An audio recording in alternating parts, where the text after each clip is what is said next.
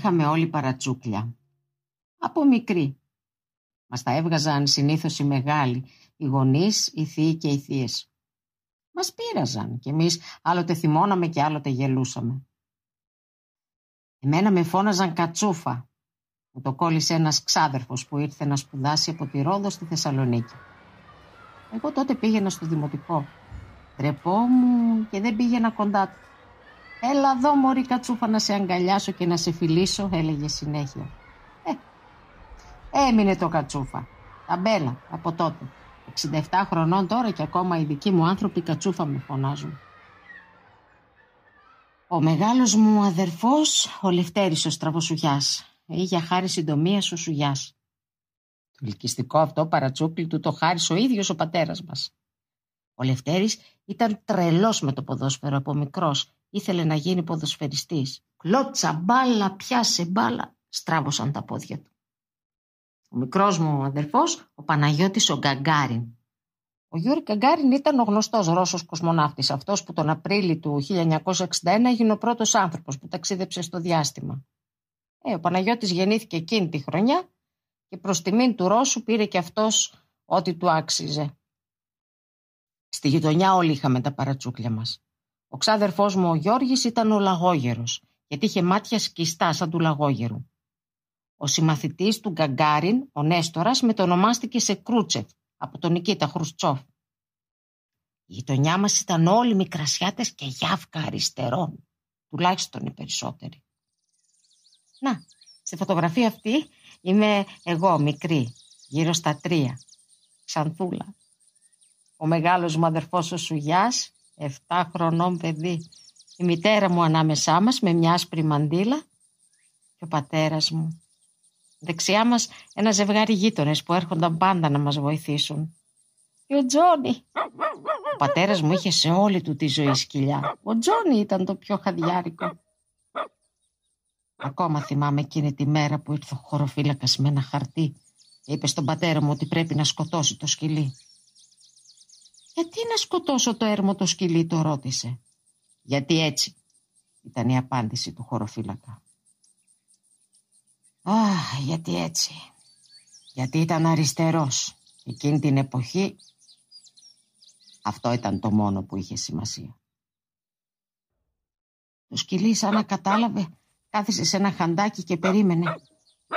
Ο πατέρας μου πήρε την καραμπίνα και όπλησε.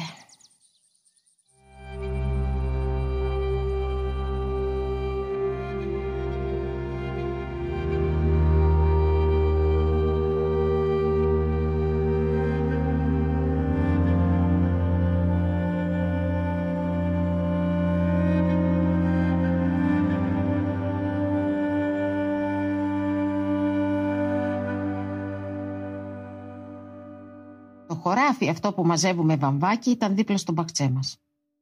Το μπαχτσέ το κληρονόμησε ο πατέρας μου από το δικό του πατέρα, ο οποίος ήρθε πρόσφυγας από το Αχμετλή της Μικράς Ασίας.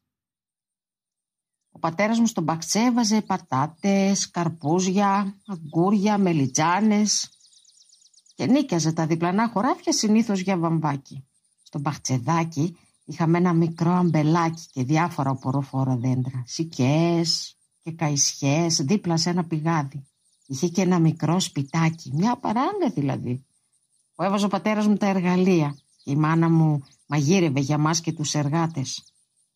Κανένας δεν έφευγε πεινασμένος από αυτό το μπαχτσέ. Α, εντολή της μητέρας μου.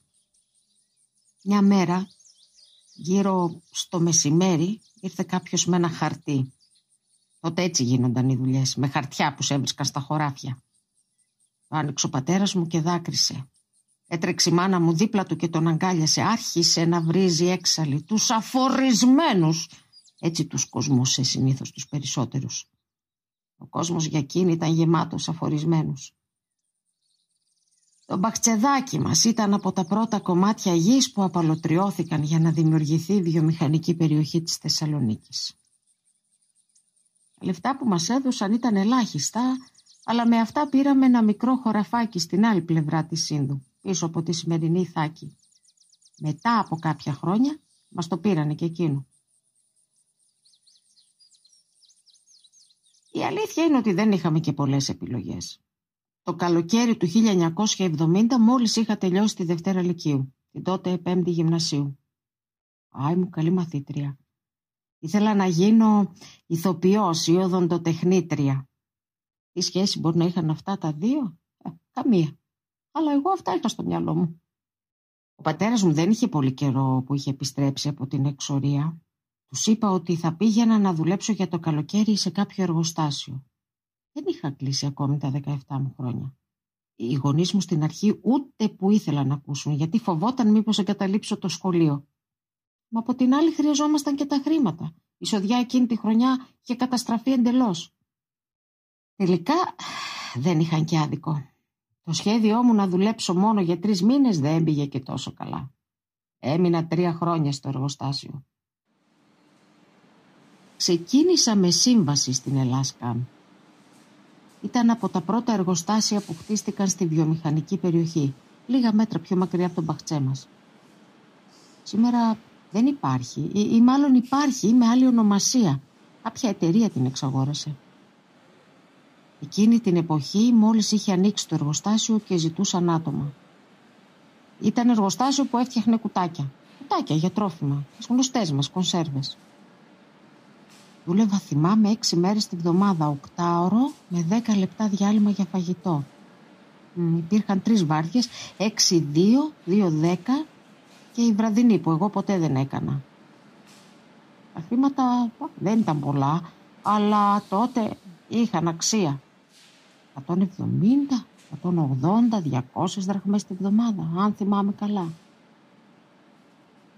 Στις πέντε το πρωί με ξυπνούσε η μάνα μου. Ντυνόμουν, έτρωγα κάτι βιαστικά και μαζί με τον ξάδερφό μου, το λαγόγερο που έμενε δίπλα μας στην ίδια βλή, ξεκινούσαμε με τα πόδια μέσα στα μαύρα σκοτάδια για να φτάσουμε στο εργοστάσιο.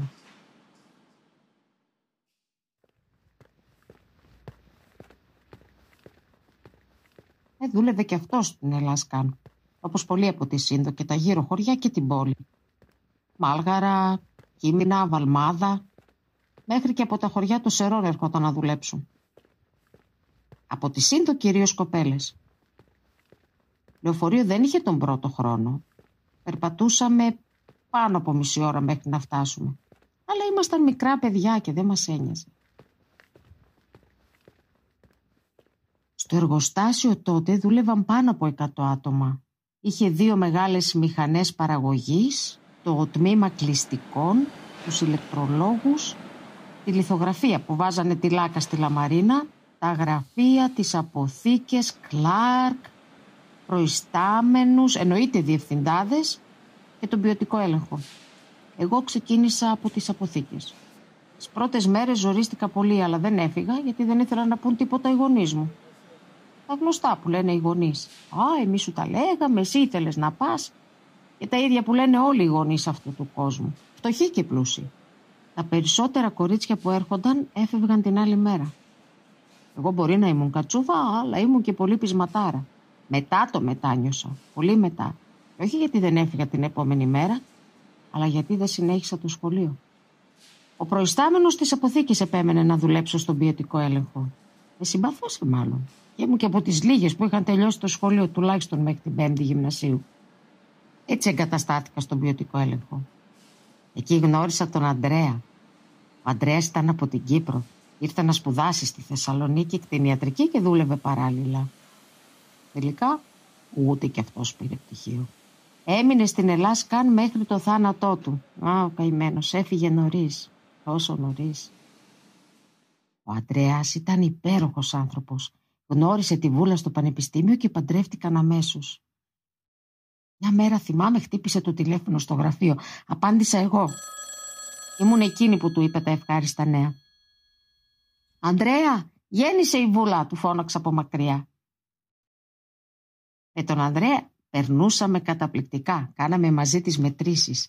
Ένα καπάκι και ένα κομμάτι λαμαρίνας από το λιθογραφείο και μετρούσαμε πάχος, ποιότητα, χρώμα και άλλα που δεν θυμάμαι. Αν σε γνώριζα πριν τη βούλα εσένα θα παντρευόμουν μου είπε μια μέρα. Υπέροχος άνθρωπος ήταν και ο ένας ο προϊστάμενός μας, ο Φίλιππος, της απογευματινής βάρδιας.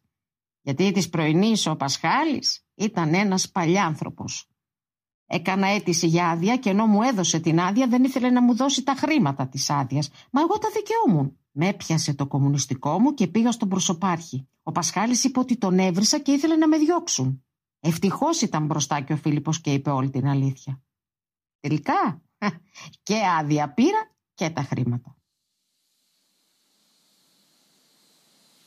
Στον ποιοτικό έλεγχο ήταν και η Θαλασσινή, η Ροδινή και η Γογό, όλες οι μεγαλοκοπέλες γύρω στα 40.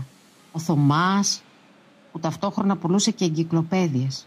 Από το Θωμά αγοράσαμε την πρώτη μας εγκυκλοπαίδεια, τη γυναίκα. Τελικά είχα γνωρίσει ωραίους ανθρώπους. Αχ, ο θόρυβος όμως. Αχ, αυτός ο συνεχόμενος, ο δυνατός και ενοχλητικός θόρυβος.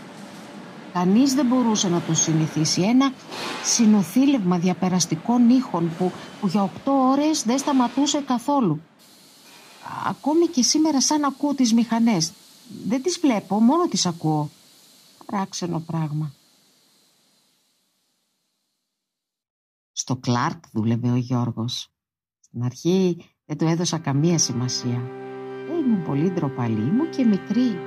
Μετά έστειλε το λαγόγερο που ήταν φίλη και πες πες ήρθε και με ζήτησε από τους γονείς μου. Ο πατέρας μου ήταν πολύ ελεύθερος άνθρωπος. Μόλις έφυγε από το σπίτι μας ο Γιώργος με φώναξε κοντά του.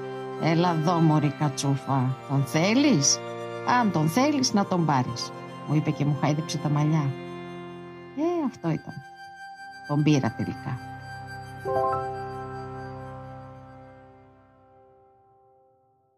Δουλεύαμε μαζί στο εργοστάσιο, αλλά ο Γιώργος έκανε και αλλού μεροκάματα στις οικοδομές. Έτσι καταφέραμε να κάνουμε το σπίτι μας. Το πρώτο που κάναμε στο σπίτι ήταν το μπάνιο με αληθινή μπανιέρα. Μέχρι τότε κανένας από τους δυο μας δεν είχε μπανιέρα στο σπίτι του. Τι λέω, εδώ δεν είχαμε κανονικές τουαλέτες. Και ιδίω στα πατρικά μας οι τουαλέτες ήταν εξωτερικές. Το δεύτερο που πήραμε ήταν μια τηλεόραση. Για να προλάβουμε να δούμε τον άγνωστο πόλεμο όταν είχαμε απογευματινή βάρδια δεν περιμέναμε το λεωφορείο γιατί συνήθως αργούσε, αλλά τρέχαμε με τα πόδια για να είμαστε εκεί μπροστά στην οθόνη και να δούμε τις περιπέτειες του συνταγματάρχη Βαρτάνη. Εγώ δούλεψα μέχρι το τέλος του 1973, επτάμιση μηνών έγκυος, στο πρώτο μας παιδί. Μετά παρετήθηκα και δεν ξαναπήγα. Όχι μόνο στην Ελλάσκαν, αλλά και σε κανένα άλλο εργοστάσιο. Τα ένσημα όμως από αυτά τα τρία χρόνια μέσουσαν. Κατάφερα με αυτά και μαζί με εκείνα που είχα από το ΤΕΒΕ να βγω στη σύνταξη στα 62. Φέτος, με την πανδημία απέκτησα μία συνήθεια όπως οι περισσότεροι άνθρωποι. Το περπάτημα. Τα Σαββατοκύριακα με το γιο μου περίπου για τρεις ώρες και με τη φιλενάδα μου τη Σουλτανίτσα τις καθημερινές. Η Σύνδος δεν έχει και πολλά αξιοθέατα, οπότε τις περισσότερες φορές με το γιο μου περπατούσαμε κυρίως στη βιομηχανική περιοχή. Τι να κάνει κι αυτός ο έρμος. Κληρονόμησε τη μάνα του εν καιρό σκληρού lockdown. Στους δρόμους περπατούσαμε. Στους δρόμους που κάποτε περπατούσα για να πάω στο εργοστάσιο. 17 χρονών.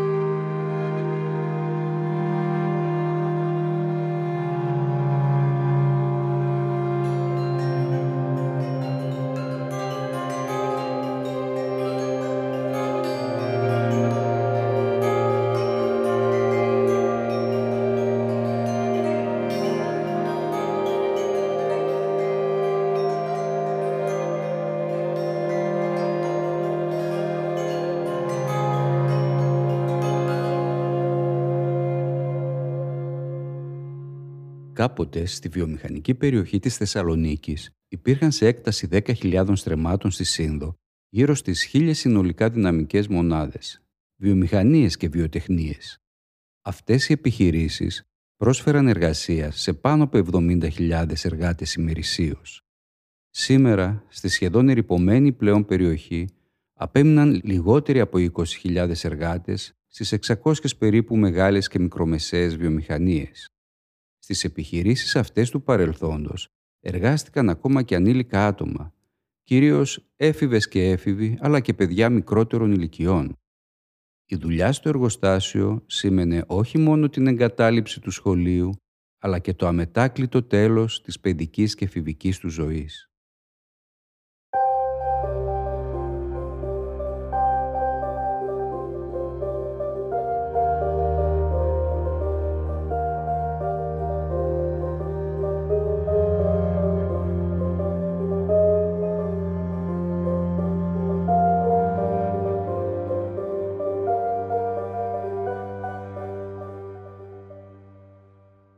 Παναγιώτης πέρασε από μπροστά μας με την μπουμπού. Έτσι έλεγε τη μηχανή του. Μόλις είχε τελειώσει κι αυτό στη βάρδια και θα έφτανε στο σπίτι πιο γρήγορα από όλους. Εμείς περιμέναμε στη στάση του λεωφορείου. Μας χαιρέτησε από μακριά. Ήμασταν καλοί φίλοι και γείτονες. Από μικρά παιδιά παίζαμε στην ίδια αυλή. Ένας δυνατός θόρυβος ακούστηκε ξαφνικά. Πέταξα το τσιγάρο και έτρεξα όσο πιο γρήγορα μπορούσα. Η Κλεοπάτρα δίπλα μου δεν κουνήθηκε από το φόβο της. Το μηχανάκι του Παναγιώτη γλίστρισε και έπεσε πάνω σε μια κολόνα. Η μπουμπού έγινε μια άμορφη μάζα πάνω στην κολόνα, ενώ ο Παναγιώτης εκτοξεύτηκε μερικά μέτρα μακριά. Έτρεξα αμέσως κοντά του. Οι περισσότεροι απομακρύνθηκαν, δεν άντεχαν να βλέπουν. Ένα αυτοκίνητο σταμάτησε και μαζί με τον οδηγό βάλαμε τον Παναγιώτη μέσα για να το μεταφέρουμε στο νοσοκομείο. Έλεγα στον οδηγό να τρέξει, να προλάβουμε. Ο Παναγιώτης δεν άντεξε. Ξεψύχησε μέσα στο αυτοκίνητο.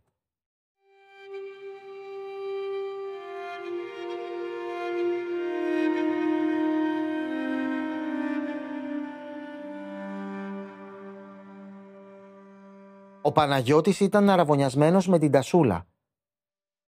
Θα παντρευόμασταν την ίδια μέρα το καλοκαίρι, εγώ με την Κλοπάτρα και αυτός με την Τασούλα. Τι να πεις, τίποτα. Ατυχήματα γίνονταν πολλά μέσα στα εργοστάσια. Άλλος έκαβε το δάχτυλό του, άλλος έκαιγε το χέρι του, το πόδι του. Αλλά αυτό που έγινε μπροστά στα μάτια μας ήταν γροθιά στο στομάχι. Εγώ που λες, ήμουν οδηγός Κλάρκ στη Χελά Καν για έξι χρόνια. Ξεκίνησα στις 6 Φεβρουαρίου του 1971. Θυμάμαι ακόμη την ημερομηνία.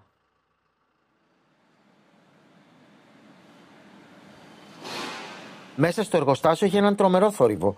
Οι μηχανές παραγωγής, τα κλειστικά, μηχανήματα, οι πρέσες. Μόνο οι άνθρωποι δεν μιλούσαν. Συνέχεια δούλευαν.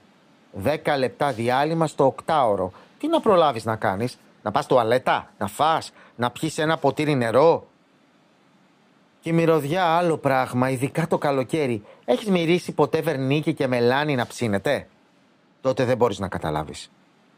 Στο λιθογραφείο βρωμούσε ο τόπος. Έμπαινες μέσα και σου κοβόταν η ανάσα. Εγώ ήμουν από τους τυχερούς. Που και που έβγαινα και στον καθαρό αέρα. Δεν ήταν και λίγο πράγμα. Να μπορείς να ανασάνεις και να μην ακούς συνέχεια τον ήχο από τις μηχανές. Σκέτος αριστοκράτης.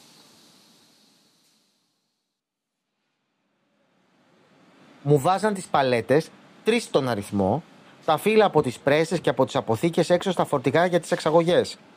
Το δίπλωμα οδήγηση από το στρατό τελικά με έσωσε. Οι αποθηκάροι εκείνη την εποχή με τα χέρια φόρτωναν και ξεφόρτωναν. Και εγώ πάνω στο τιμόνι. 8 ώρες επί 6 χρόνια. 15.000 ώρες πάνω στο Κλάρκ. Υπολόγισε τα να δεις. Δεν άρχισαν να έρθουν και τα διπλά μεροκάματα. Στις οικοδομές άλλες 6 ώρες. 14 ώρες συνολικά κάθε μέρα.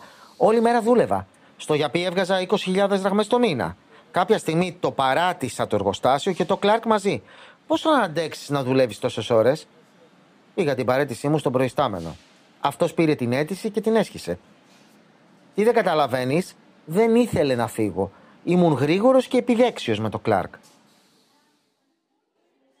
Είχε τα καλά του το εργοστάσιο. Τις εκδρομές, τα θέατρα, τα σινεμά μας έδιναν δωρεάν εισιτήρια. Είδαμε στη Θεσσαλονίκη μεγάλα ονόματα. Τον Κώστα Καρά, τη Δαδουλάκη, τη Σαμπουτζάκη. Ένα σωρό ηθοποιούς, κυρίως κομμωδίες. Να γελάμε και να ξεχνιόμαστε. Μην ξεχνάς, είχαμε χούντα τότε.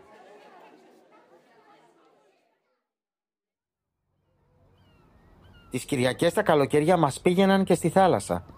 Μίστονε το εργοστάσιο ένα λεωφορείο και όποιος ήθελε πήγαινε. Τζάμπα. Όλοι πηγαίναμε εννοείται. Είδαμε για πρώτη φορά τη Χανιώτη και το Μάλτεπε. Μάλτεπε, έτσι λέγαμε την Καλυθέα. Τι ήμασταν 20-25 χρονών. Πιτσιρίκια. Κάναμε τρεις ώρες περίπου να φτάσουμε στη Χαλκιδική. Δεν υπήρχε τότε η Μουδανίων. Όταν φτάναμε όμως, δεν βγαίναμε από τη θάλασσα. Πετούσαμε τα ρούχα μας και με τα μαγιό μας βουτούσαμε στα γαλάζια νερά. Πρώτη φορά στη ζωή μου αγόρασα μαγιό. Ούτε αντιλιακά, ούτε ομπρέλες, ούτε ξαπλώστρες. Τίποτα. Μια πετσέτα μόνο. Τις αραβωνιαστικές μας και τους φίλους μας. Τότε κάναμε πολύ παρέα με τον Ανδρέα, τον ηλεκτρολόγο του εργοστασίου και τη γυναίκα του. Οι τέσσερις μας, τι ωραία που περνούσαμε. Παίζαμε, φωνάζαμε, πειράζαμε ο ένας τον άλλο, τρώγαμε φρέσκο ψαράκι στην ταβέρνα. Κάποια στιγμή χαθήκαμε. Έτσι είναι η ζωή.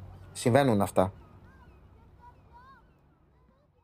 Μετά τα σταμάτησαν όλα. Τέρμα οι εκδρομές, το θέατρο, τα σινεμά. Μόνο δουλειά. Σκέτη ρουτίνα. Ήρθαν καινούργια αφεντικά. Αλλαγή πολιτικής. Ποιος ξέρει; Εκεί. Στο 1973.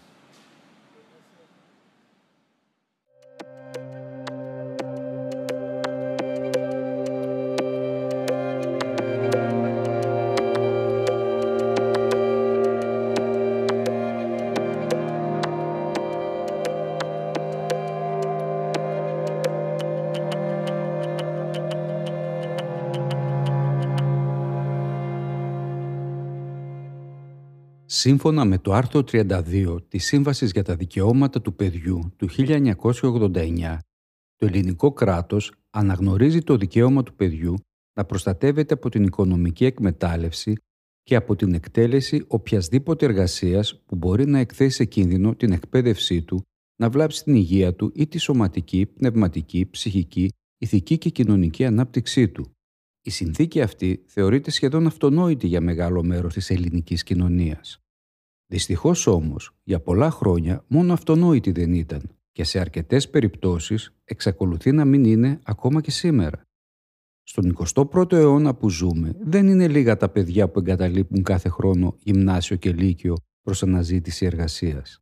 Οι λόγοι τότε και τώρα οι ίδιοι. Η φτώχεια, οι άνισες εκπαιδευτικές δυνατότητες κατά γεωγραφική περιοχή, αρκετές φορές το αρνητικό οικογενειακό περιβάλλον αλλά και η προκατάληψη απέναντι σε συγκεκριμένες κοινωνικές ομάδες. Τα δικαιώματα των ανηλίκων εργαζομένων, δυστυχώς, πολλές φορές καταπατώνται, καθώς δεν εφαρμόζεται η ελληνική νομοθεσία που αφορά στην απασχόληση των νεαρών σε θέματα ωραρίου, ασφάλισης και συνθήκων εργασίας.